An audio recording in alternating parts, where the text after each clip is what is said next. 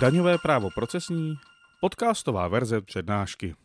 Vítejte u druhé přednášky předmětu Daňové právo procesní v tomto akademickém roce, tentokrát na téma komunikace při správě daní. Při přednášce se zaměříme na všechny možné způsoby komunikace mezi správcem daně a osobami zúčastněnými na správě daní, správci daně navzájem, správci daně a jinými orgány či třetími osobami a konečně na oficiální komunikaci správce daně směrem k veřejnosti. Dotkneme se také tématu mezinárodní spolupráce při správě daní, avšak jen okrajově, protože tomu se věnuje samostatná přednáška v rámci předmětu mezinárodní zdanění a zahraniční daňové soustavy. První kapitolou přednášky je jednání osob zúčastněných na správě daní. To může být přímé, osobní nebo nepřímé, tedy v zastoupení. Tyto pojmy asi znáte i ze soukromého práva, avšak překvapivě se v detailu oproti soukromému právu liší. Přímé, tedy osobní jednání, vymezuje daňový řád v paragrafu 24 pro nepodnikající fyzické osoby, podnikající fyzické osoby, právnické osoby a jednotky bez právní osobnosti, jako je například svěřenský fond. Fyzická osoba nepodnikající přímo jedná pouze osobně. Taková osoba nemá zpravidla zaměstnance, kteří by mohli jednat jejím jménem, a proto jiný způsob přímého jednání daňový řád neupravuje. V případě fyzické osoby podnikající je však situace zajímavější, protože jde jak o plně svéprávnou osobu, která může jednat osobně, tak může jít o zaměstnavatele, který má k dispozici osoby, typicky zaměstnance, kteří pro něj nebo za něj vykonávají činnosti tvořící předmět jeho podnikání. Fyzická osoba podnikající proto může pověřit svého zaměstnance nebo jinou fyzickou osobu vykonávající pro něj činnosti v rámci podnikání, aby v rozsahu pověření jednala se správcem daně jejím jménem. U jednání jménem osoby se na chvilku zastavme. Dříve šlo o běžný koncept i v rámci obchodního práva, a proto by pro vás ještě před několika lety šlo o pojem zcela důvěrně známý, který byste si perfektně osvojili nejpozději před klauzurou z obchodního práva. Soukromé právo se však vydalo jinou cestou a tento koncept opustilo. V procesních předpisech však tento koncept zůstal do určité míry zachován.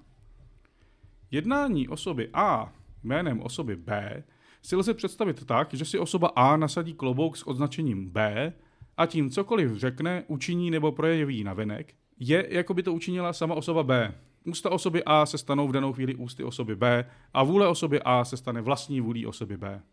Na rozdíl od zastoupení se pak nelze navenek dovolávat překročení vnitřního oprávnění k jednání, protože v danou chvíli nejde o jednání osoby A za osobu B, které se může dít pouze v rozsahu uděleného zmocnění, ale osoba B přímo jedná v důsledku jednání osoby A. Případné překročení oprávnění k jednání si proto musí vyřešit osoby A a B mezi sebou. Fyzická osoba podnikající, zapsaná v obchodním rejstříku, může také jiné fyzické osobě, prokuristovi, udělit prokuru. Podle občanského zákonníku lze prokuru udělit i více prokuristům, s tím, že mohou zastupovat podnikatele samostatně, ale způsob zastupování podnikatele lze konstruovat i jinak. Daňový řád na to reaguje tak, že prokurista, který je podle udělené prokury oprávněn zastupovat podnikatele samostatně, také může jednat jménem fyzické osoby podnikající. V případě právnické osoby je situace do určité míry podobná jako u podnikajících fyzických osob. Také jejich jménem mohou jednat pověření zaměstnanci nebo jiné pověřené fyzické osoby, které pro ně zajišťují jejich činnost, a prokuristé, kterým byla udělena prokura k samostatnému jednání. Právnické osoby však nemohou jednat osobně, protože na rozdíl od fyzických osob jde pouze o právní konstrukty, které nedisponují skutečnými orgány, kterými by mohly tvořit a projevovat svou vůli. Právnická osoba z principu potřebuje někoho, kdo za ní, nebo alespoň jejím jménem, bude myslet a jednat. Tím je zpravidla statutární orgán, nebo jiná entita, která je schopna prokázat, že je oprávněna jednat jejím jménem. I v případě právnických osob jedná statutární orgán či obdobná entita jejich jménem, nikoli za ně. Současný právní řád však nevystačí pouze s fyzickými a právnickými osobami, ale vyskytuje se v něm řada jednotek bez právní osobnosti, které jsou navíc subjekty různých daní. Jde například o organizační složky státu, svěřenské fondy, podílové fondy nebo různé zahraniční entity. Ty sice soukromé právo neobdařilo právní osobností, a tady nemohou nabývat práva ani povinnosti vyplývající ze soukromoprávních poměrů, ale protože jde v konečném důsledku o daňové subjekty, musí procesní pravidla pamatovat i na ně. Daňový řád stanoví v paragrafu 24 odstavec 6, že se pro ně použijí obdobně ustanovení o právnických osobách.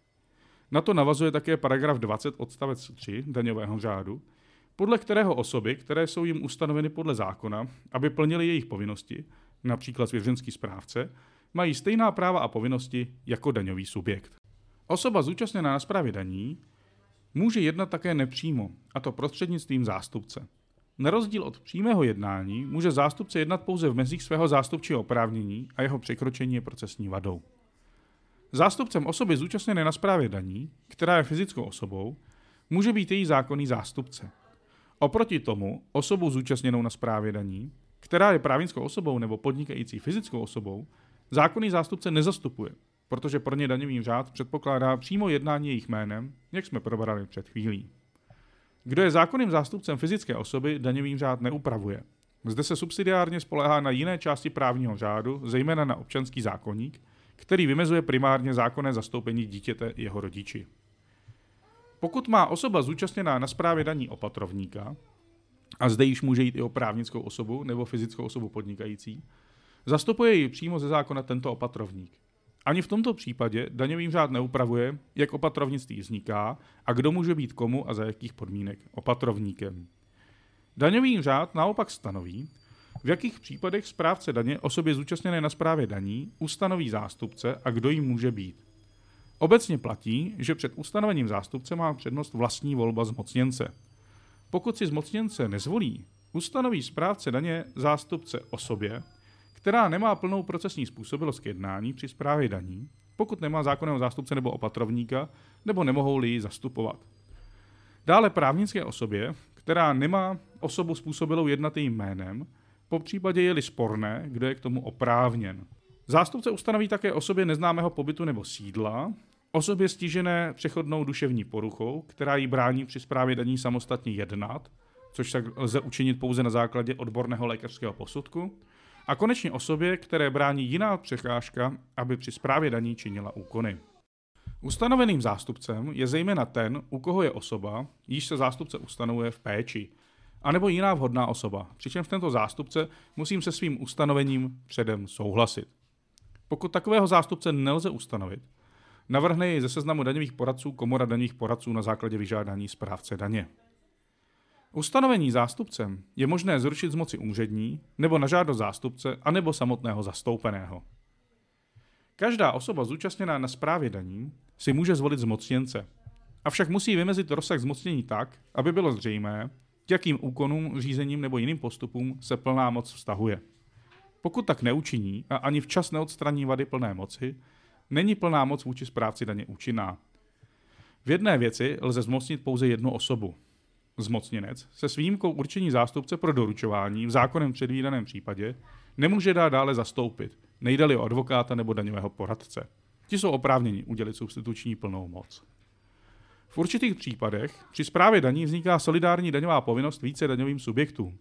Například, když daňová povinnost stíhá vlastníka věci, která je ve spoluvlastnictví.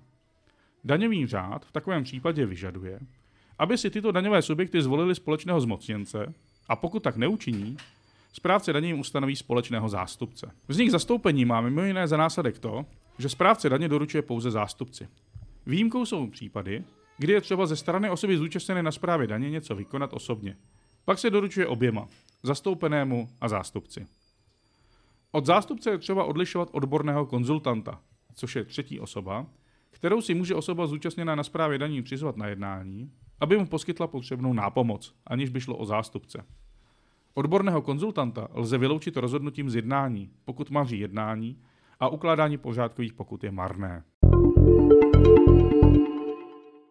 Dále se zaměříme na podání, což je úkon podatele vůči správci daně. Pro tento úkon se nikdy nepoužívá pojem doručování. Správci daně se při správě daní zásadně nedoručuje. Jde o standardní terminologii používanou napříč právními předpisy. Právní úprava podání je srovnatelná s jinými procesními předpisy.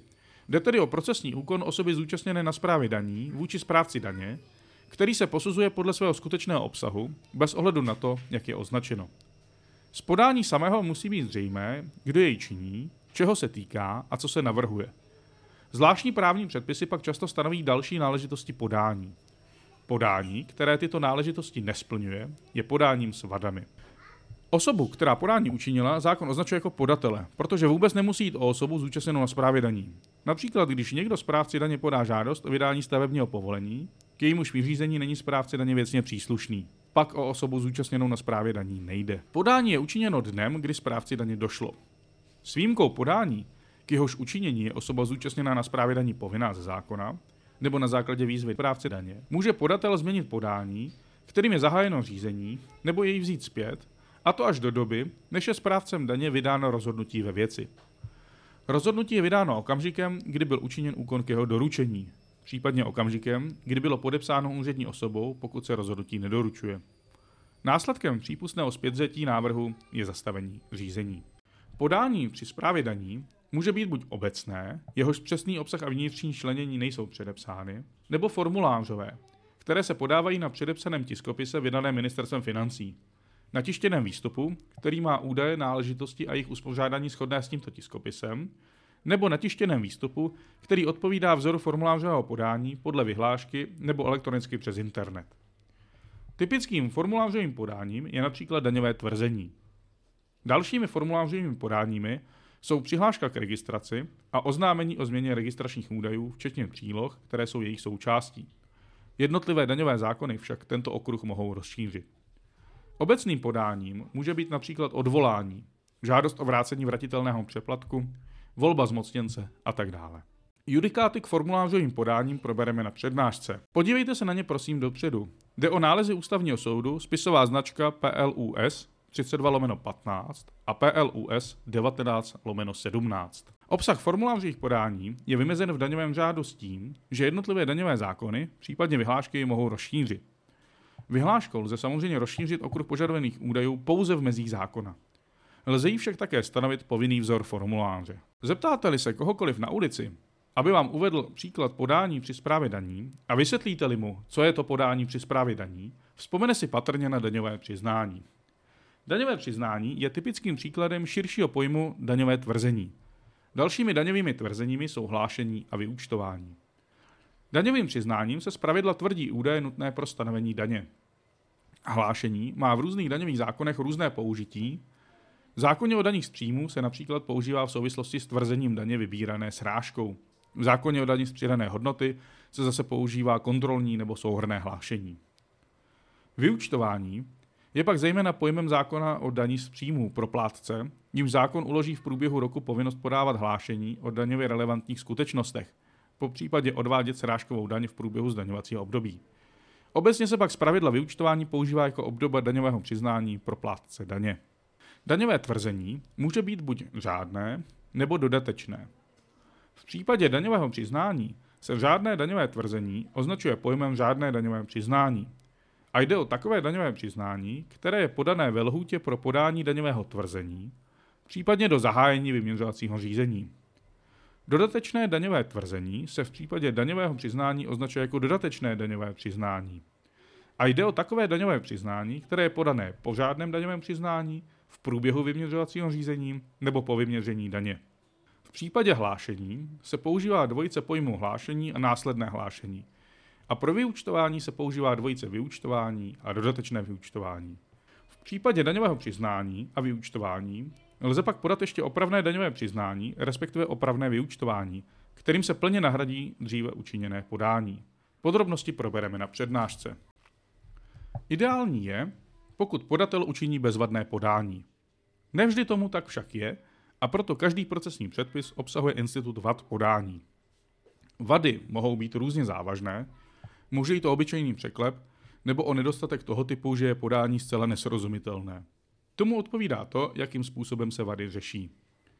Pokud učiněné podání obsahuje takové vady, pro které není způsobilé k projednání nebo pro které nemůže mít předpokládané účinky pro zprávu daní, vyzve správce daně podatele k nápravě. Pokud je podatel odstraní ve stanovené lhůtě, uplatní se fikce, že bylo podání učiněno včas a bylo bezvadné. Pokud však tyto vady odstraněny ve lhůtě nebudou, stane se podání neúčinným. Bude se postupovat, jako kdyby nikdy nebylo vůči správci daně učiněno. Méně závažné vady pak mohou spočívat v tom, že podání, které je sice způsobilé k projednání a může mít předpokládané účinky pro zprávu daní, nebylo učiněno stanoveným způsobem nebo nebylo učiněno ve stanoveném formátu nebo struktuře.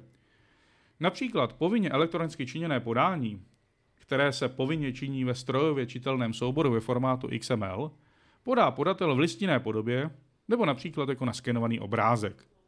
Takové podání sice není bezvadné, ale správce daně jej při vynaložení dodatečné kapacity bez větších problémů může zpracovat. V takovém případě sice bude podatel vyzván k odstranění vad, ale pokud tak neučiní, podání zůstane stále účinné. Podateli však vznikne povinnost uhradit pokutu za nesplnění povinnosti nepeněžité povahy ve výši 1000 korun. Oproti uvedenému obsahuje samotný daňový řád odchylky, například neodstranění vad odvolání bránícího řádnému projednání, nevede k neúčinnosti odvolání, ale k zastavení odvolacího řízení. Podle zákona o daní z přidané hodnoty pak v případě, kdy není daňové přiznání, dodatečné daňové přiznání, kontrolní hlášení, souhrné hlášení nebo další vymezené hlášení učiněno elektronicky datovou zprávou v předepsaném formátu a struktuře, není podatel vyzván k odstranění vad, ale podání je ex lege okamžitě neúčinné. U některých podání je na daňovém subjektu, zda a případně kdy jej učiní. Existují však podání, jejichž učinění je povinné, zpravidla jde o daňové tvrzení, různá ohlášení, přihlášku k registraci a další. Zákon pro povinně činěné podání stanovuje lhůtu. Pokud daňový subjekt učiní podání po lhůtě, tedy učiní opožděné podání, nebo jej neučiní vůbec, přirozeně se vůči němu uplatní nepříznivé následky. Jejich cílem je vynutit podání a působit preventivně do budoucna. Pro určení, zda lhůta uplynula nebo ne, Slouží, podobně jako v jiných procesních předpisech, institut počítání času. Ten je však při správě daní mírně odlišný, než jak je zvykem v jiných procesních předpisech. Na přednášce si řekneme více, ale již nyní můžete přemýšlet, proč lhůta pro podání daňového přiznání u daní z příjmů končí až 1. dubna a nikoliv už 31. března. Lhůta je zachována, pokud je nejpozději v poslední den lhůty úkon učiněn u věcně a místně příslušného správce daně. V určitých případech je ale lhůta zachována, i když je úkon u správce daně fakticky učiněn až po posledním dni lhůty. Jde o případy, kdy je v poslední den lhůty u provozovatele poštovních služeb podána poštovní zásilka, obsahující podání adresované věcně a místně příslušnému správci daně. Rozhodující je podací razítko. Nebo kdy je v tento den elektronicky podána datová zpráva, adresovaná věcně a místně příslušnému správci daně. Úkon také může být nejpozději v poslední den lhůty, učiněn u nadřízeného správce daně nebo u jiného věcně příslušného správce daně. Protože otázka zachování lhuty je pro zprávu daní klíčová, ale současně může být v některých případech obtížné ji prokázat, stanoví se pro případ pochybností vyvratitelná domněnka zachování lhuty. V určitých případech může správce daně lhutu prodloužit. Zpravidla tak činí na návrh daňového subjektu a před uplynutím lhuty. Nelze však prodlužovat prekluzivní lhuty. Relativní novinkou je prodloužení lhuty pro podání daňového tvrzení v případě, kdy je podáno v prodloužené lhutě elektronicky. Jde tak o prodloužení podmínečné. Pokud již dojde ke zmeškání lhuty, lze situaci řešit prostřednictvím institutu navrácení lhuty v předešlý stav. Z jiných procesních předpisů jej možná znáte jako navrácení v předešlý stav, ale daňový řád pro ně používá podle mě přilehavější název. Navrácení lhuty v předešlý stav se činí na základě žádosti daňového subjektu, pokud neuplynul jeden rok od posledního dne zmeškané lhůty, pokud byla lhůta zmeškána ze závažného důvodu a pokud byla žádost podána do 15 dnů od pominutí důvodu zmeškání lhůty. Pokud daňový subjekt zmeškání lhůty neřeší, může mu být uložena sankce. Z pravidla bude možné uložit pokutu za nesplnění povinnosti nepeněžité povahy podle paragrafu 247a daňového řádu, například za nesplnění ohlašovací povinnosti. Nepodání daňového tvrzení či jeho opožděné podání je pak trestáno zvláštní pokutou za opožděné tvrzení daně. Vybrané daňové zákony pak mohou obsahovat další zvláštní pokuty pro určitá podání. Pokud chce naopak správce daně něco sdělit osobě zúčastněné na správě daní, činí tak formálně prostřednictvím doručování. Pro připomenutí, komunikaci směrem ke správci daně označujeme jako podání, komunikaci ve směru od něj jako doručování – i v tomto případě jde o standardní terminologii používanou napříč právními předpisy. Z hlediska procesního práva je nutné, aby byly osoby zúčastněné na správě daní prokazatelně seznamovány s úkony a akty správce daně, zejména pokud jim zakládají, mění nebo ruší práva či povinnosti. Procesní právo za tím účelem zakotvuje institut doručování, což je způsob, jakým správce daně seznamuje adresáty s písemnostmi, tedy jak s listínými, tak datovými zprávami. Institut doručování se snaží o maximalizaci několika spíše protichůdných cílů. S ohledem na zásadu šetření práv daňových subjektů je nutné co možná zajistit, aby se měli možnost skutečně s písemností seznámit. Současně ale nesmí být zpráva daní paralizována vyhýbáním se doručování ze strany daňového subjektu, což v praxi vede k tomu, že se písemnost považuje v určitých případech za doručenou, i když se s ní adresát vůbec neseznámil. Tyto dva protichůdné cíle se projevují v tom, že se při doručování aplikuje materiální a nikoli formalistický přístup. Pokud bylo osobě zúčastněné na správě daní prokazatelně doručeno a ona se tak měla šanci seznámit s doručovanou písemností, přestože jí bylo doručeno třeba špatným způsobem, nemůže se domáhat toho, že jí nebylo doručeno. Naopak, ale nelze právní úpravu vykládat k tíži účastníka. To se projevuje zejména tím, že pokud už bylo chybně doručeno, například klasickým dopisem, přestože má osoba zúčastněná na správě daní zřízenou datovou schránku, nemůže jít k tíži, pokud se s doručovanou písemností neseznámila. Například se tak neuplatní fikce doručení v případě nezastižení adresáta. S ohledem na zásadu hospodárnosti pak právní úprava sleduje také snahu o minimalizaci nákladů prostřednictvím elektronizace doručování. Pokud je adresát zásilky přítomen při ústním jednání nebo úkonu, nemá smysl mu doručovat jinak než přímým předáním listiny. To by nejen, že bylo nehospodárné, ale také by to postrádalo logiku. Není-li adresát přítomen a nelze-li mu tak doručit písemnost přímo na místě, doručuje se primárně elektronicky, tedy do datové schránky, pokud ji má zpřístupněno. Teprve až v případě, kdy nelze doručit na místě nebo elektronicky, se přistupuje k doručováním prostřednictvím zásilky. V řízení se však mohou vyskytnout situace, kdy je třeba písemnost doručit, avšak doručuje se buď velkému nebo neurčitému počtu adresátů, nebo osobě s neznámým pobytem nebo sídlem, pokud nemá ustanoveného zástupce. V takových případech se doručuje veřejnou vyhláškou, a to tak, že se veřejná vyhláška vyvěsí na úřední desce a zveřejní na internetu. Samozřejmě, s ohledem na daňovou mlčenlivost nelze na úřední desce a síti internet zveřejnit samou doručovanou písemnost. A proto veřejná vyhláška obsahuje pouze upozornění na to, kde je písemnost uložena, jak je označena a že je možné ji vyzvednout. Specifickou úpravu doručování má také hromadný předpisný seznam, což je nástroj používaný u daně z nemovitých věcí a místních poplatků ke stanovení daně velkému množství daňových subjektů jedním souhrným aktem.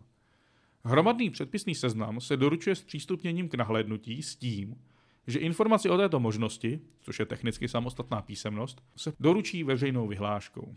Daňovému subjektu se pak při nahlédnutí zpřístupní pouze údaje, které se ho týkají. S ohledem na materiální přístup k doručování platí, že pokud byl adresát písemnosti zastižen, tak bez ohledu na to, zda byl zvolen správný doručovací kanál, je zásilka v jeho dispoziční sféře a jejíž jeho procesní odpovědností se s písemností seznámit. Zásilka je tak doručena nejen okamžikem převzetí, ale také okamžikem aktivního odepření převzetí. V případě odmítnutí převzetí se sice adresát fakticky nedozví obsah zásilky, ta se zpravidla vrátí správci daně, kde se s ní může adresát seznámit, avšak procesně odpovědný za to, že se adresát neseznámil s písemností, je sám adresát a proto toto neseznámení jde k jeho tíži. Pokud adresát zastižen nebyl, zásilka se uloží a do schránky se vloží oznámení o možnosti jejího vyzvednutí, zpravidla ve lhůtě 10 dní. Zásilka je doručena dnem jejího vyzvednutí, a to opět bez ohledu na to, zda byl zvolený doručovací kanál správný, protože se adresát se zásilkou prokazatelně seznámil. Pokud však uplyne lhuta pro její vyzvednutí, nastane fikce doručení a zásilka se považuje za doručenou posledním dnem lhuty pro vyzvednutí, a to i pokud se o doručování adresát vůbec nedozvěděl. Zde však platí, že se fikce uplatní pouze tehdy, pokud je doručováno správným kanálem, protože chybná volba doručovacího kanálu nemůže jít k tíži daňového subjektu. Po uplynutí lhůty lze zásilku vhodit do schránky, pokud taková existuje, a správce daně to předem nevyloučil. V opačném případě se vrací správci daně. Zmeškání vyzvednutí uložené zásilky lze zhojit prostřednictvím institutu neúčinnosti doručení. Pokud adresát ze závažného a předem nepředvídatelného důvodu nemohl uloženou písemnost ve stanovené lhůtě vyzvednout. Takovém případě může požádat správce daně o vyslovení neúčinnosti doručení. Pokud správce daně shledá žádost důvodnou, vysloví neúčinnost doručení a uplatní se fikce, že je písemnost doručená ke dní oznámení rozhodnutí o vyslovení neúčinnosti doručení. V dnešním propojeném světě však nepostačuje pouze doručování v rámci České republiky, ale je třeba doručovat i do zahraničí, pokud se adresát nachází v cizině, a to prostřednictvím cizích daňových orgánů. Stejně tak, recipročně, lze v tuzemsku doručovat pro cizí daňové orgány těm adresátům, kteří mají daňové povinnosti vzniklé v cizině, ale nacházejí se na našem území. Mezinárodní spolupráce při správě daní probíhá ohledně daně z přidané hodnoty a spotřebních daní v rámci Evropské unie na základě nařízení o správní spolupráci. Je tedy plně harmonizováno přímo použitelnými právními předpisy Evropské unie. Také mezinárodní spolupráce v oblasti cla je plně harmonizována, avšak v této oblasti je harmonizace na výrazně vyšším stupni obecně, protože celní unie spadá mezi výlučné pravomoci Evropské unie. Pro ostatní daně, případně pro mezinárodní spolupráci mimo Evropskou unii, je pak vnitrostátním základem pro mezinárodní spolupráci při správě daní, zejména zákon o mezinárodní spolupráci při správě daní, který poskytuje obecné nástroje pro mezinárodní spolupráci, zejména v nalézací rovině daňového řízení, byť se na ní formálně neomezuje. To mimo jiné zahrnuje oblast mezinárodního doručování. Tento zákon provádí evropskou směrnici DAC a příslušnou část Štrasburské úmluvy. Navazuje ale také na smlouvy o zamezení dvojímu zdanění, na smlouvy o výměně informací v daňových záležitostech a na další mezinárodní smlouvy. V platební rovině se pak uplatní zejména zákon o mezinárodní pomoci při vymáhání některých finančních pohledávek, který transponuje recovery směrnici a navazuje na odpovídající část Štrasburské umluvy. I ten pro účely vymáhání upravuje postupy při doručování písemností. Doručování do zahraničí spočívá v dožádání zahraničního kontaktního místa, což je cizí styčný daňový orgán, který zásilku doručí podle svých vlastních procesních předpisů. Zákon stanoví fikci, že takové doručení se považuje za doručení podle daňového řádu. Tuzemské orgány veřejné moci, včetně soudů, nemohou posuzovat zákonnost doručení učiněného dožádaným kontaktním místem. U českých orgánů tak nelze například namítat, že byl v Německu porušen při doručování Abgabeordnung, tedy tamní daňový řád. Tyto námitky je třeba uplatňovat v zahraničí. Mezinárodní spolupráce při správě daní je subsidiárním prostředkem správy daní. Lze ji využít pouze tehdy, pokud jsou vyčerpané možnosti doručení podle tuzemských právních předpisů. Výjimkou je situace, kdyby doručení bylo spojeno s neuměrnými obtížemi, které by v zahraničí nevznikly. Tuzemské i zahraniční kontaktní místo si o provedeném doručování vyměňují informace, zejména si tak sdělí, kdy byla písemnost doručena, případně kdo ji převzal a podobně. V praxi se však lze setkat i s tím, že správce daně do zahraničí doručuje prostou zásilkou bez využití institutů mezinárodní spolupráce při správě daní. Jak jsme již probírali, pokud se takto prokazatelně podaří zásilku doručit, pak s ohledem na materiální posuzování doručování bude zásilka doručena. Pokud se jí však takto doručit nepodaří, nemůže to jít k tíži daňového subjektu. V opačném směru funguje mezinárodní doručování obdobně. Pokud zahraniční kontaktní místo dožádá u tuzemského kontaktního místa doručení písemnosti, tak i tuzemské orgány doručí postupem podle daňového řádu. Zpráva daní v tuzemsku probíhá v českém jazyce, avšak doručovaná písemnost v českém jazyce zpravidla nebude.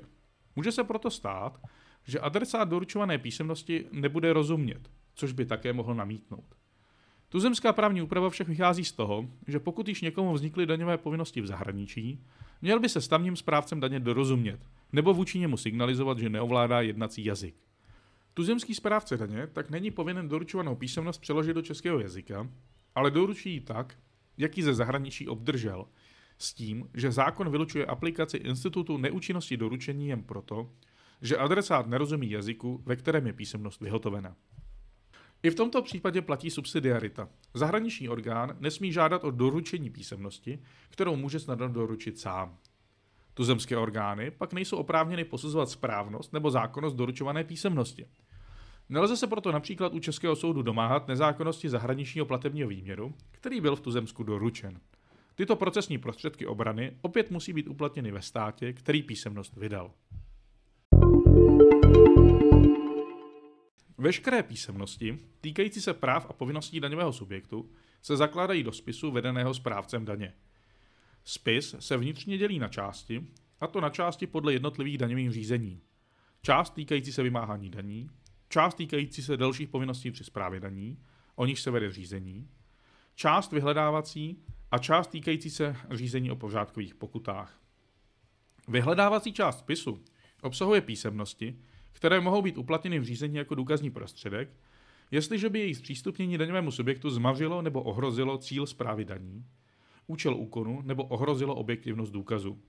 Dále písemnosti, které mohou být použity při stanovení daně jako pomůcky, jejich zpřístupnění daňovému subjektu by ohrozilo zájem jiného daňového subjektu nebo jiných osob zúčastněných na správě daní, pak se v ní uchovávají úřední záznamy nebo protokoly o podaných vysvětleních, pokud nejsou použity jako pomůcky, a konečně se v ní uchovávají písemnosti sloužící výlučně pro potřeby správce daně.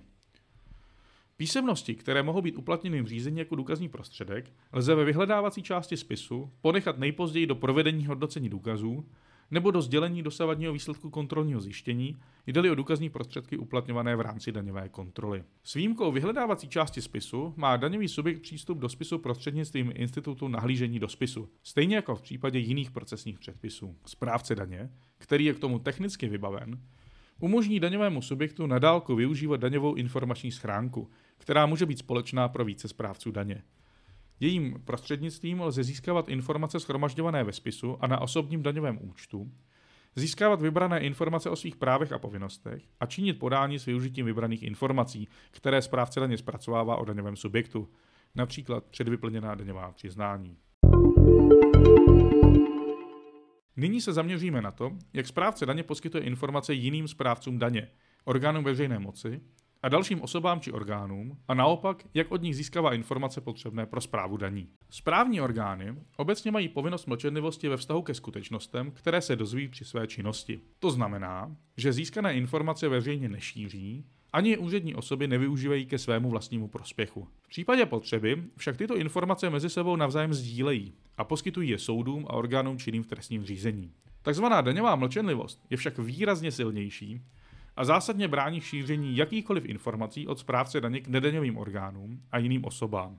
Důvodem je to, že při správě daní existuje silná informační asymetrie mezi správcem daně a daňovým subjektem. Zpravidla pouze daňový subjekt zná skutečnosti potřebné pro stanovení jeho daně. Na podobnou informační asymetrii samozřejmě naráží i jiné orgány, například orgány činné v trestním řízení. Zájem na výběru daní má však jinou povahu než zájem na stíhání trestné činnosti. Daně jsou cenou za civilizovanou společnost, jak říkal již americký soudce Oliver Wendell Holmes. A žádný výběr daní je podmínkou existence veřejné moci jako takové. Zatímco cílem trestního práva je chránit společnost pomocí represe, kombinace odstrašení a trestání, tak cílem daňového práva je získat od členů společnosti zákonem vymezených podíl jejich majetku na chod této společnosti. Ideálem je tedy, aby daňové subjekty tento podíl odevzdávali pokud možno dobrovolně, nebo alespoň s minimálním odporem. Tomu se mimo jiné snaží na pomoci Institut daňové mlčenlivosti tím, že informace svěřené správci daně neslouží až na výjimky k tomu, aby je stát následně využil pro represivní kroky vůči této osobě. Poskytování informací správci daně by ideálně nemělo jít k tíži daňového subjektu v nedaňové oblasti. I pokud se správce daně například dozví o neoprávněném podnikání, což podle okolností může být přestupkem či trestným činem, nechá si tuto informaci pro sebe, pokud jsou z ní řádně placeny daně. Povinnost mlčenlivosti je chráněna přestupkovým právem a za její porušení lze uložit pachateli pokutu až ve výši 500 000 korun. Porušení mlčenlivosti není jen vyzrazení informace neoprávněné osobě, ale také zneužití informace ve svůj prospěch. Mlčenlivost dopadá na vše, co se úřední osoby či osoby zúčastněné na správě daní dozvěděli při správě daní o poměrech jiných osob. Výjimku má daňový subjekt ve vztahu k údajům získaným nebo použitým při správě jeho daní. Jinak by se nemohl poradit ani s daňovým poradcem. Daňová mlčenlivost se nevztahuje na údaje zobecněné či anonymizované tak, že nelze určit, koho se týkají. Lze tak například poskytovat statistiky výběru daní za určitá odvětví či agregované údaje z daňových přiznání. Smyslem daňové mlčenlivosti je ochrana daňového subjektu. Sám daňový subjekt proto může správce daně či jinou osobu zúčastněnou na správě daní povinnosti mlčenlivosti podle své úvahy sprostit. Pokud daňový subjekt zanikne bez právního nástupce nebo zemře bez dědice, má oprávnění ke zproštění povinnosti mlčenlivosti minister financí. S ohledem na daňovou mlčenlivost správce daně poskytuje informace pouze v taxativně vymezených případech. Informace samozřejmě sděluje osobě zúčastněné na správě daní, a to v rozsahu, ve kterém jsou zprávou daně dotčené její práva a povinnosti. Jinak by ani nebylo možné vést daňové řízení a další postupy, pokud by nebylo možné s takovou osobou komunikovat. Jinému správci daně může sdělit správce daně v zásadě libovolnou informaci, pokud bude dodržena základní zásada zprávy daní, předepisující, že se při správě daní zpracovávají osobní údaje a jiné údaje, jsou-li potřebné pro zprávu daní, a to jen v rozsahu, který je nezbytný pro dosažení cíle zprávy daní. Orgánům činným v trestním řízení se poskytují informace vztahující se k daňovým trestným činům, jako je zkrácení či neodvedení daně, dále uplatkářství, maření výkonu úředního rozhodnutí nebo udávání padělených peněz. Tedy trestné činy, které se vztahují přímo ke správě daní, jejíž žádný výkon je jim přímo chráněn. Co pro vás bude možná překvapivé je, že orgánům činným v trestním řízení se ve vztahu k ostatním trestným činům poskytují informace pouze omezeně. Informace tak lze poskytnout ve vztahu k trestným činům, jejichž neoznámení nebo nepřekažení je trestným činem, například vražda.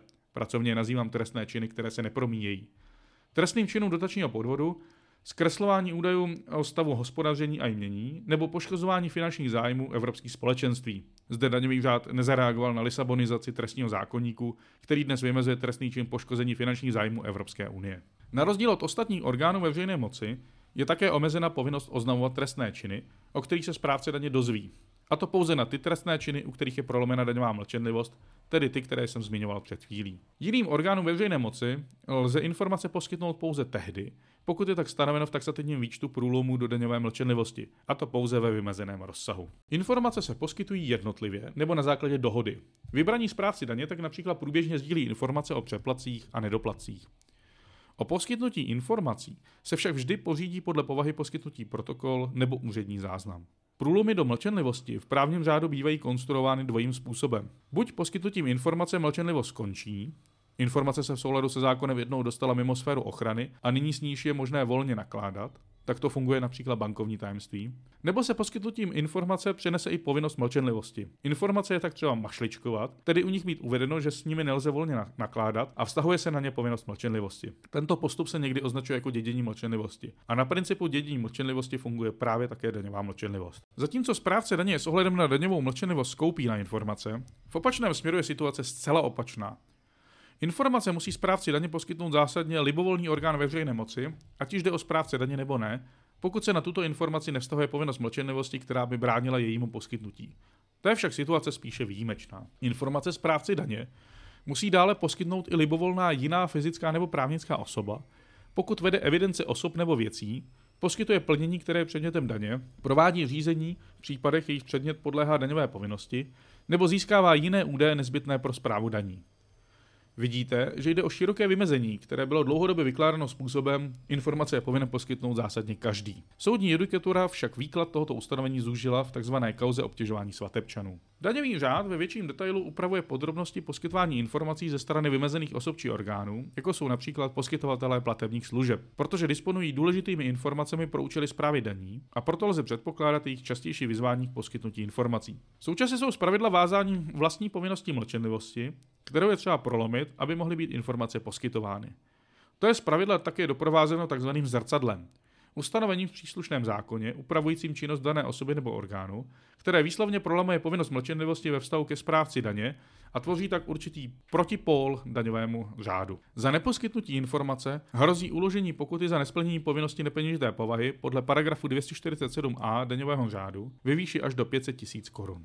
Za poskytnutí informací správci daně nelze požadovat úhradu, poskytují se bezplatně. S ohledem na základní zásady zprávy daní se informace poskytují pouze v rozsahu nezbytném pro zprávu daní, jinak by je ani správce daně nemohl zpracovávat. Informace se poskytují buď jednotlivě, na základě výzvy, což je z procesního hlediska rozhodnutí podle daňového řádu, které musí být odůvodněné, nebo na základě dohody, způsobem a v rozsahu, který z této dohody vyplývá. Při získávání informací se uplatní princip subsidiarity a zásady šetření práv a hospodárnosti. Správce daně nesmí žádat informace, kterými sám disponuje v úřední evidenci.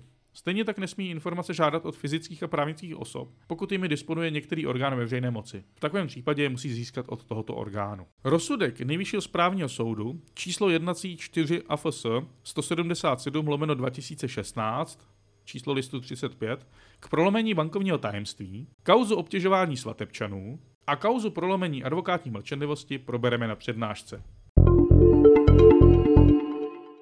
Posledním tématem, na které se zaměříme, je sdělování informací veřejnosti. Jde tedy o sdělování informací mimo konkrétní řízení nebo postupy, jejíž adresátem je zásadně kdokoliv. Správce daně má podle paragrafu 56 daňového řádu informační povinnost ohledně základních informací, jako jsou úřední hodiny, elektronická adresa podatelny, čísla bankovních účtů a podobně. Prostřednictvím informační povinnosti se pak aktivují volitelné platební nástroje, jako je placení daněm inkasem, prostřednictvím SIPA nebo prostřednictvím platební karty.